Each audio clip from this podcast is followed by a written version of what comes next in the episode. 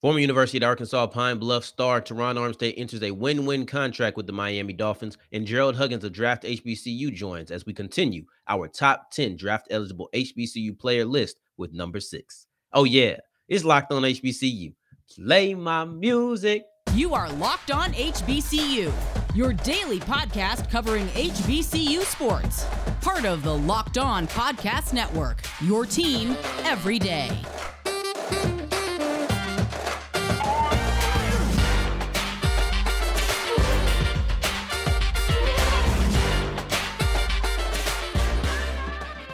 What's going on, family? Welcome back to another episode of the Locked On HBCU podcast, your number one daily one stop shop for everything HBCU athletics, Monday through Friday, part of the Locked On Podcast Network, your team every day. And I, of course, am Darian Gray, aka the Mouth of the South, Texas Southern alum and former TSU Herald Sports editor. Thank you for going on this journey with me, making Locked On HBCU your first listen of the day every day. And today's episode is brought to you by BetOnline. They have you covered all season with more odds, props, and lines than ever before. BetOnline, where the game starts.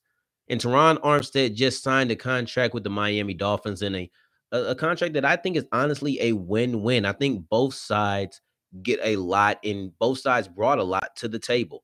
Um, he signs a five-year, $75 million contract, and he has the incentives to be able to get to 87.5. You may be thinking, what does this have to do with Locked On HBCU? You talking about the Miami Dolphins and Terron Armstead? Well, Terron Armstead is a former player for University of Arkansas at Pine Bluff. So I felt like with him getting his deal and you know, you see 15 million, it's like, oh my gosh. But I'm going to tell you why this is truly a win-win for both sides, especially when it comes down to that number and the incentives. But I just felt like with him being a former HBCU player and really being a guy who is, I think he was a part of the HBCU Legacy Bowl as well. He's a guy who I think is on the forefront of pushing HBCU athletics, specifically football, and then also he's one of the best HBCU football players in the league. It's it's him and Darius Leonard. Those are the two best players to come out of an HBCU that are currently in the league. So when he gets a deal of this magnitude, I say, you know what? Let's talk about it. And He's 30 years old. He's going on 31 in July. So before the season starts, he'll be 31. And I think the biggest win for him is the length of the contract and probably the guaranteed money. See, he's not going back to the Saints, and the Saints contract apparently was not matching up to what Miami offered. And they did give him a contract, but it was lower than that. It's shocking to me that they gave him or offered him lower than that but they did apparently offer him lower than that and you get more guaranteed dollars. Now there's two things that there's two things that i would have done differently in this contract. I probably would have given him a shorter deal which i think this the saints probably were trying to do. I think i would have given a shorter deal for the situation that they were in. Admittedly i'll be open. I'm a saints fan so let me just be very clear on what perspective that it is that i'm speaking from not just like just an analytical side of things. I'm also speaking from a analyst and a Saints analyst side of it all. Um, I probably gave given him a three year contract, especially with the age. Miami gave him five. You're 31 years old and you're getting a five year contract that you're getting more money for. You are winning. You get to go to Miami, you get to get a higher guaranteed money, and you have incentives that they haven't given out all the details of the contract. So we don't even know how the contract is going to be, you know, cracked out because it's not going to be 15 million every single year. It's probably going to be some years it could be 16, some years it could be 14. Those type of things. They'll play with the contract, maybe backload the contract and things in that nature. Make sure you check out Locked On Saints, by the way, not just because he is leaving the Saints, but because Ross is absolutely fantastic when it comes to getting down the cap and things like that. He's a he's a he's a capologist, right? That's what he does. So he's great for trying to understand the salary cap and things of that nature and the Saints and salary cap are synonymous. But Armstead was able to get the the commitment for a long term. This might be the last contract of his career. He's been in the league nine seasons now. If he completes this contract at full length at five years, he'll be at like 14. There's chances that he won't, but that that contract will set him up to where he could retire at about 35, right before he hits 36, or you know, get another contract if he can. But I think that this gives him security, gives him more money immediately in his pocket for 43, because 43 of that 75 is guaranteed, and the incentives are supposedly easier to hit. So that could get up to 87.5. So this is a great contract for him. And it's great for the for the Dolphins as well, because at 75, he's the 12th highest paid tackle. When he's on the field, he is not the 12th best tackle in the league. He is far above that. He is one of, if not the best left tackle in the league when he's healthy. He is just that good, truthfully, because he's a guy, and this is what he brings to the table. See, Miami brought the contract to the table, and that was able to be a win for Terron. Terron, Terron is bringing his talent and all of his skill set to the table, and that's the win for Miami, especially on the on the deal that they got it. Even if he gets to 87.5, that's not even 18 million. Those people who were thinking he was going to get 20 million a year. So when I look at it, I say Terron is a guy who is the prototypical left tackle. Is a prototypical left tackle in the sense of he's big, he's he's athletic, he can move, he is a mauler when it comes to run blocking. When he gets his hands on you, you're going down 100%. Don't even question it. You are going down. And then also, it's not just a situation where he's athletic. He's not, yes, he's an athlete, great athlete, but he is also he's also technical enough to where he doesn't have to just rely on his athletics. And he's technical enough to where people seek him out for help. He actually sits there and he he's a part of the offensive line summit and he tells people different techniques and things of that nature. So they are getting an absolutely fantastic player, an absolutely fantastic leader, an absolutely fantastic personality in the locker room. Miami is getting a lot of that at a very good price. And I think that might be one of the best things. And he exploded on the scene at the combine. He was blazing as an offensive lineman. I think he might have set the record at the time for fastest offensive lineman in, in combine history. If he wasn't, he was one of the fastest. And that's coming out of UAPB. And I think he has consistently put on for HBCU athletics. If you want to point to guys, don't just say Darius Leonard because he plays a flashy position. Terron Armstead is also one of those guys who deserves to be spotlighted because he is one of the best players when he's on the field. And the reason he didn't get as great of a contract as he might have, his talent might have warranted, is because he does have some health concerns. And I will speak on that. I will actually give a little bit of optimism. And this was my optimism going into the season this year. It kind of faded a little bit, but last last season, the 2021 season, he missed a lot of time. And that's been something that's happened throughout his career. He's had injury concerns and I get it. That knocked down your value a little bit. Doesn't knock down his talent, but knock down his it knocks down his value a little bit. This is a little bit of optimism. The last two years prior to the 21 season, he played for 15 games. You'll take that. If he can play 50, 15 games, you will take that. 16 in this situation. You might even take 15, honestly. But for the most part, he has had some health concerns. But you're hoping that his change of scenery and he'll be able to go back to the two years he was before this. He's super tough. He's played through a lot of injuries. Some injuries have led to him having to miss time. But overall, you're getting a talent that is one of the best at the position that you needed it the most. You need to build up your offensive line if you're Miami. You got Terron Armstead, who is one of the best at his position, one of the best left tackles when he's playing.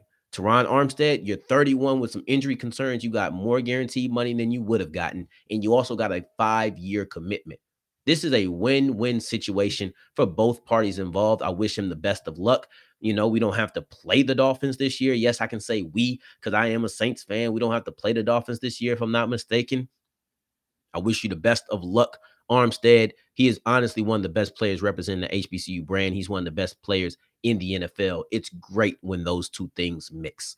But going forward, Gerald Huggins will be joining us to talk about De'Shaan Dixon, defensive end or, uh, or outside linebacker out of Norfolk State. He'll be joining to talk about how his positional versatility helps his case as far as being a prospect. But first, I want to tell you about StatHero because I don't care if my bracket is busted. I try not to think about it, but they keep telling me to talk about it. Ugh. But anywho, that doesn't matter anymore. My bracket may be busted, but with StatHero, I have the opportunity to have single game pickums. So with these single game pickums, yeah, my my bracket might have went down in the first round when Kentucky lost to a 15 seed. Not heard about that at all. Now I can go bet on any of the Sweet 16 games. Now I can go bet on the Elite Eight games when we get there. And it's like nothing ever happened because there's no more long term props. And the best thing about it is they allow you to pick your lineups kind of like a fantasy uh, betting mix with this one right here. But they allow you to also pick your lineups that you want to go against with your own individual players that you select. So no more banking on players that you don't know.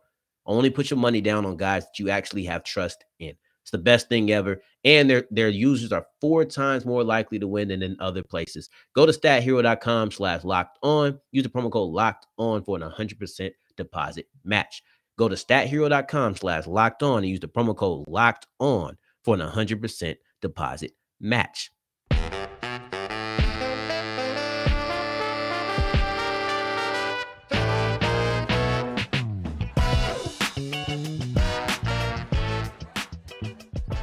All right, so we keep on rolling on today's episode of Locked On HBCU. Thank you for making us your first listen of the day every day. And we have Gerald Huggins here to talk about number six on the list, De'Shaan Dixon out of Norfolk State. Let's talk about his positional versatility and what makes him such an intriguing prospect.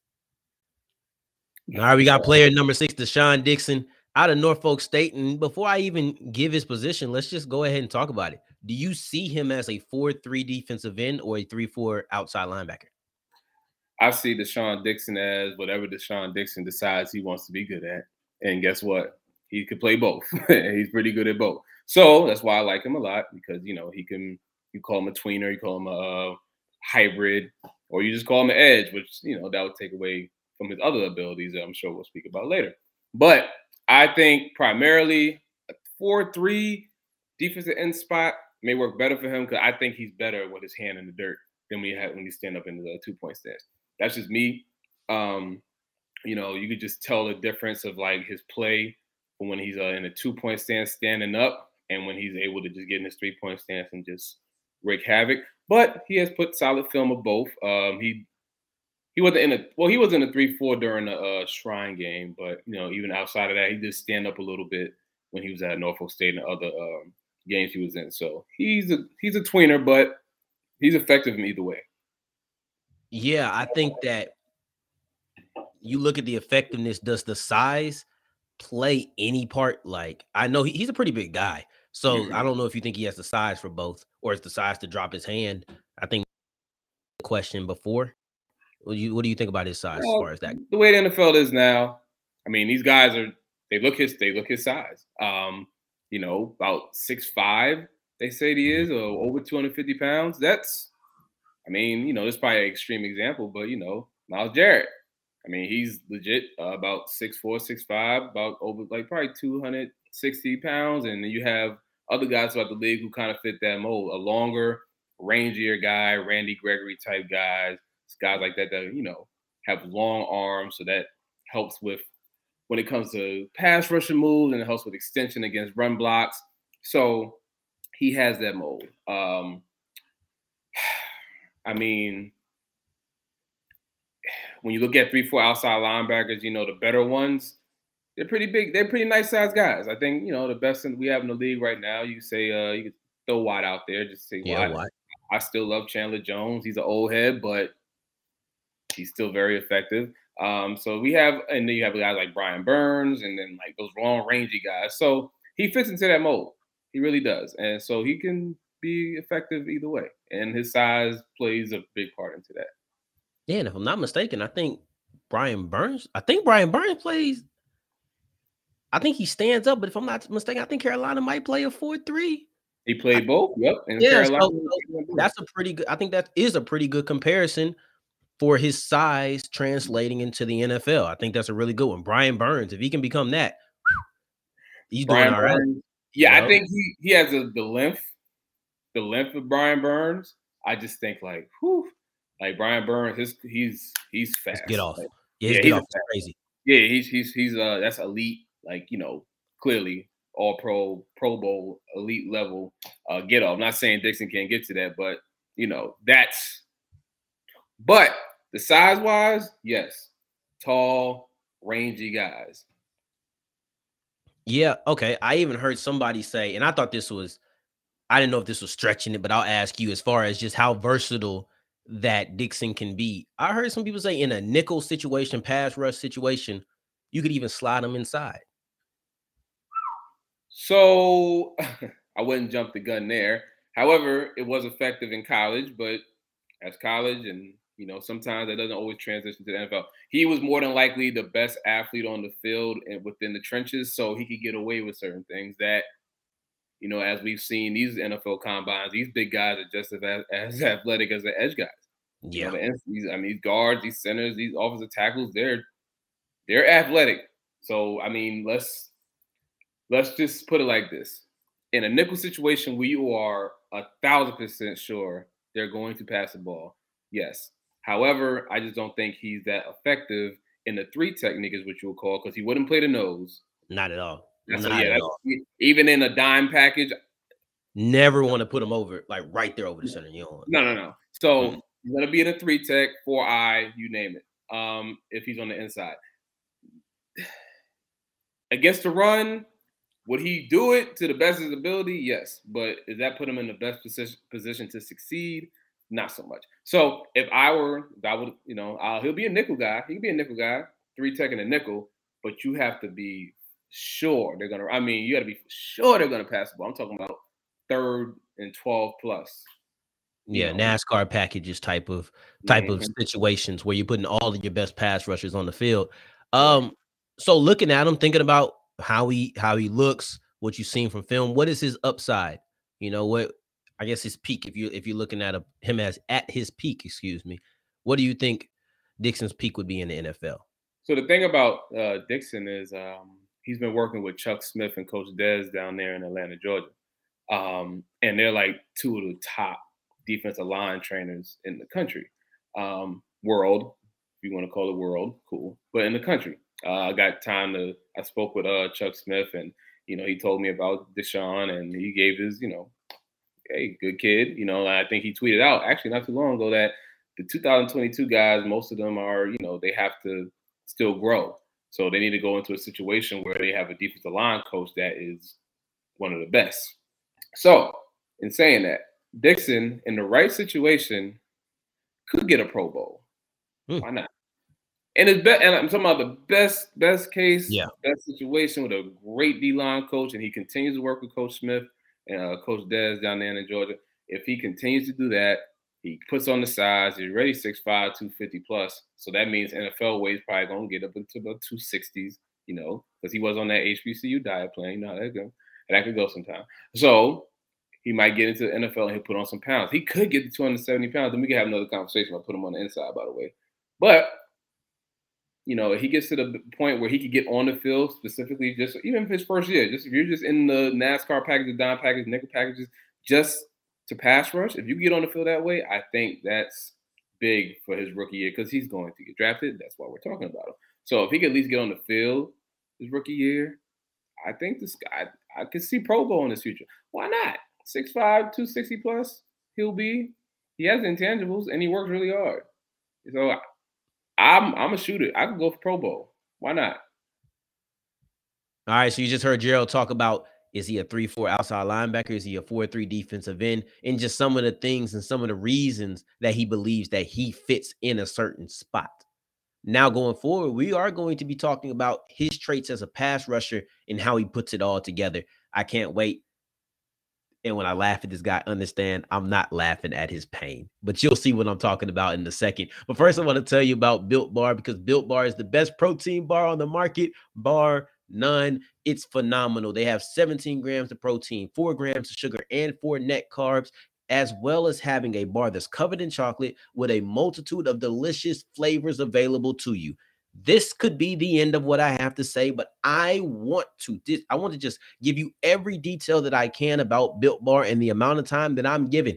Sorry if I'm speaking too fast, but I am excited because Built Bar absolutely tasted delicious, taste delicious, and I love the blueberry muffin. That is my favorite flavor of them all. You have raspberry cookie and cream. You have mint chocolate. There are so many flavors. You cannot tell me that you can't go to built.com and find a or and not find a flavor that you find interesting. But the health benefits don't stop when they get to the built puffs because the built bar puffs, they have the chocolate, they have the multitude of flavors, but then they also add the marshmallow while keeping the health benefits. This just feels absolutely unreal to me, but I know it is because I read nutritional facts and they are there. Go to built.com and use the promo code LOCK15 for 15% off your offer.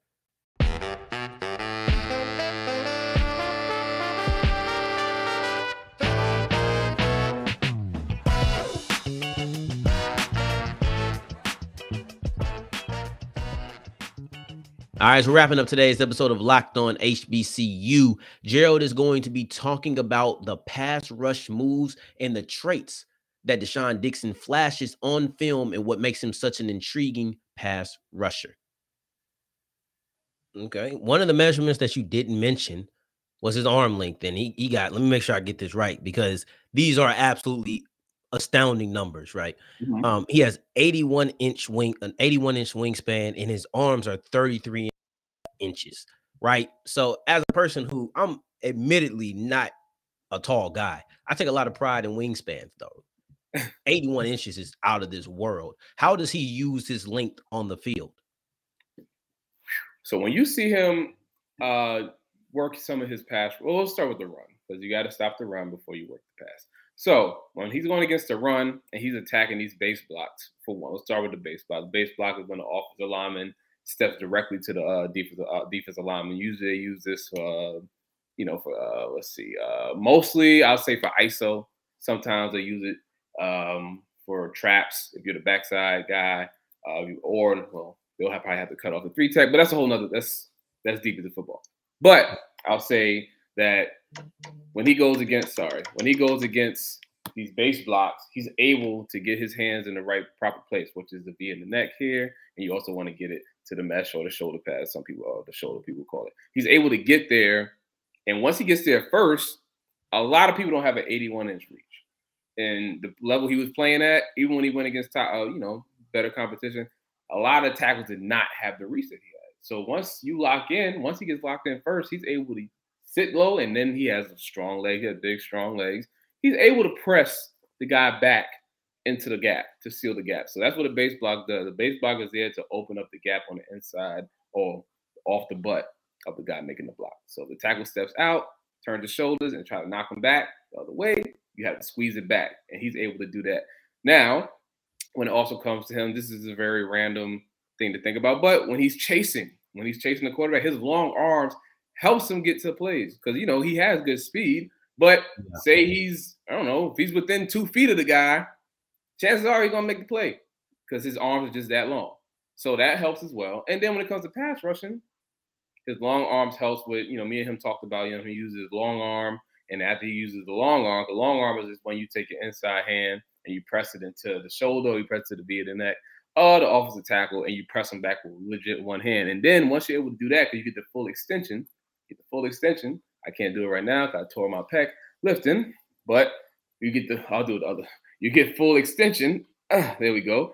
And then you drive them back, and then you can work a move off of that. so he's been working on that move. And he also I'm sorry.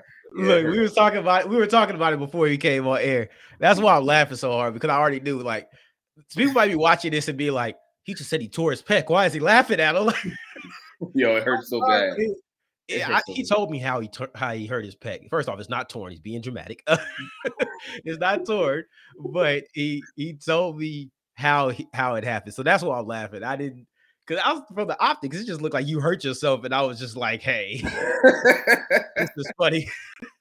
yeah, um, yeah, yeah. I can't do my long arm right now. I'm nowhere near anyway, I was never probably this, this I never had a reach this little as Dixon. So I mean, I could do a long arm. I think I had like a 79 inch reach or, or 80. Well, okay. That, that, I was six three though. I mean, six five, so it makes sense. so oh. you know, but he's able to use his long arms to help with his moves and then get extension. Uh, even when he does the swipe moves and when he does other moves like a chop, he's able to have that extension. The offensive lineman really can't get their chest to him unless he lets them. So, but that's on him. Yeah. So I want to continue talking about these these traits that he has, and I've seen a couple of your breakdowns about Dixon, and both times you emphasize his hands. What is it about his violent hands, as you called it, both times specifically violent hands, that attracts your attention when you watch him pass rushing? When I watch him pass rush, and these offensive linemen shoot their hands on him, or they try to get their hands on him, the violence that he comes down with is almost like a hammer fist. That's mm. why I would compare I compare MMA and defensive line, pass rushing. It's literally the same thing. Like I, that's why I teach my kids that I train now. It's literally the same. Hand fighting, boxing, kickboxing, whatever you want to whatever you do, Muay Thai, Wing Chun, no matter, whatever you're doing, it's fighting. And he fights. Every time you get his hands on him, he's knocking it away. inside chop, outside chop. He's swiping your hands away. He has a pretty nice double swipe. Like I said earlier about the long arm, he goes from a long arm to a chop. He made that move really clean. That's a very clean move. And then the very simple one, his club rip is deadly. His club rip is deadly. I even seen him seen a couple push pulls. So okay. all this to say, his hands have really good placement. So that's big when you come in with a lot of these moves. So like, you know, if you for most, if you're putting pass rushing, you ideally want to get between the wrist and the elbow when you're help someone's hands away. A lot of people miss. Now, even when he does miss and the offensive lineman gets his hands on him, he's able to work counter moves. His counter moves help him also get off. So if you do a swipe and you miss, and then the guy gets a hold of you, you might want to turn your hip, you outside chop, or you inside chop, or you do a hump. The hump. Wow, the, that hurt. The hump. hey, all right, hump, you're done. No, you're done. You can't keep going through moves because you gonna keep hurting your pec. I'll let you. I'll say this. Okay, look, because that that feeds in directly to what I want to ask you about a bit. I actually find defensive line play absolutely fascinating, right? And you, you're talking about the violent hands and how that leads to multiple moves. What are the best moves in his in his toolbox? Oh man. Well, I, I, will give you this: the top two or three. Okay, I know he has a lot. The top two or three moves in his in his tool set. I mean, his toolbox. Sure. Based on what I watched on film and based on watching him uh, train with Coach Smith and actually knowing Coach Smith, cross chop is up there. If there's anything that I know about Coach Smith and Coach Des, people that come out of there have a really good cross chop. That is like the cross chop god. Mm-hmm. So if Dixon's working out with him, hey, I'm here for it. Number two, if he his long arm is effective because, well, in the in the name, his arms are really long. And once he does, I think I personally that long arm to an outside chop or knockdown, whatever one people want to mm. call it, devastating move. Okay, devastating move. And also, straight out of Chuck Smith. camp. Uh, what's the big thing? Most trainers are going to teach this move because it's a very simple move, but it's very effective. It's just an outside swipe. So he has an outside swipe and a double swipe because he has the ability to twist his hips and run on his ankles. That's why when you turn your hip, you twist here, you're literally leaning on the outside part of your foot, and your hips are turned. You're leaning to the ground. So he's able to swipe that and bend and run and get to the QB. So I think those are the top three moves right there. But the guy has so many. You know, he does. He multiple moves. So, I mean, oh, just random, but another one of my guys out there working with Chuck Smith and Dez is Jeremiah Kane. So put that out there. We talked about um, Oh yeah, yeah, yeah. But there's another guy too, but I, yeah, but I can't say his name. hey, is that that's so that's next week, right? I just want to make sure. I'm pretty sure I know who five is, and it, it's your guy. We can tell him because it's it's five. We're gonna we're gonna give him some lead in. It's the you problem. Sure? The problem. Sure? It's the problem. Now, James. Now you, talk, you, talking about six? We talk about De'Shaan Dixon, 6'5", 250 plus, with an 81 inch reach. Mm-hmm. Let me tell you something. Let me tell you something crazy. Talk to me. James Houston, six feet tall, and he has an 83 I'm telling you right now, we're talking about it. We're talking about the length.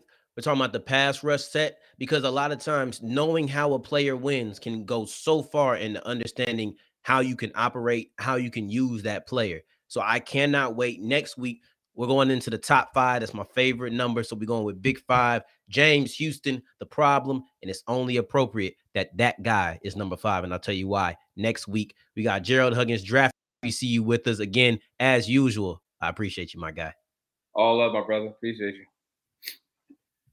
You just heard Gerald break down not only his versatility as far as how many places he can be used in the different schemes that he can fit in, the upside, what is the absolute peak of De'Shaan Dixon, and then also broke down his pass rushing toolbox while detailing some of the moves that he uses to get to the quarterback. This is all great content. Make sure you're keeping it up because we are going to continue rolling every week. We have five more weeks of this. That's why you need to continue making Locked On HBCU your first listen of the day. And for your second listen of the day, go check out Locked On NFL Draft. Eric Crocker, Ryan Tracy, absolutely phenomenal content getting you ready for the NFL draft in April. I already feel like, man, I cannot wait to get to April. But until it comes, I will be checking out Locked On NFL Draft. And in the meantime, in between time, you can find me on Twitter at South Exclusives. Until the next time that we hear each other, family, take care, stay blessed. Peace.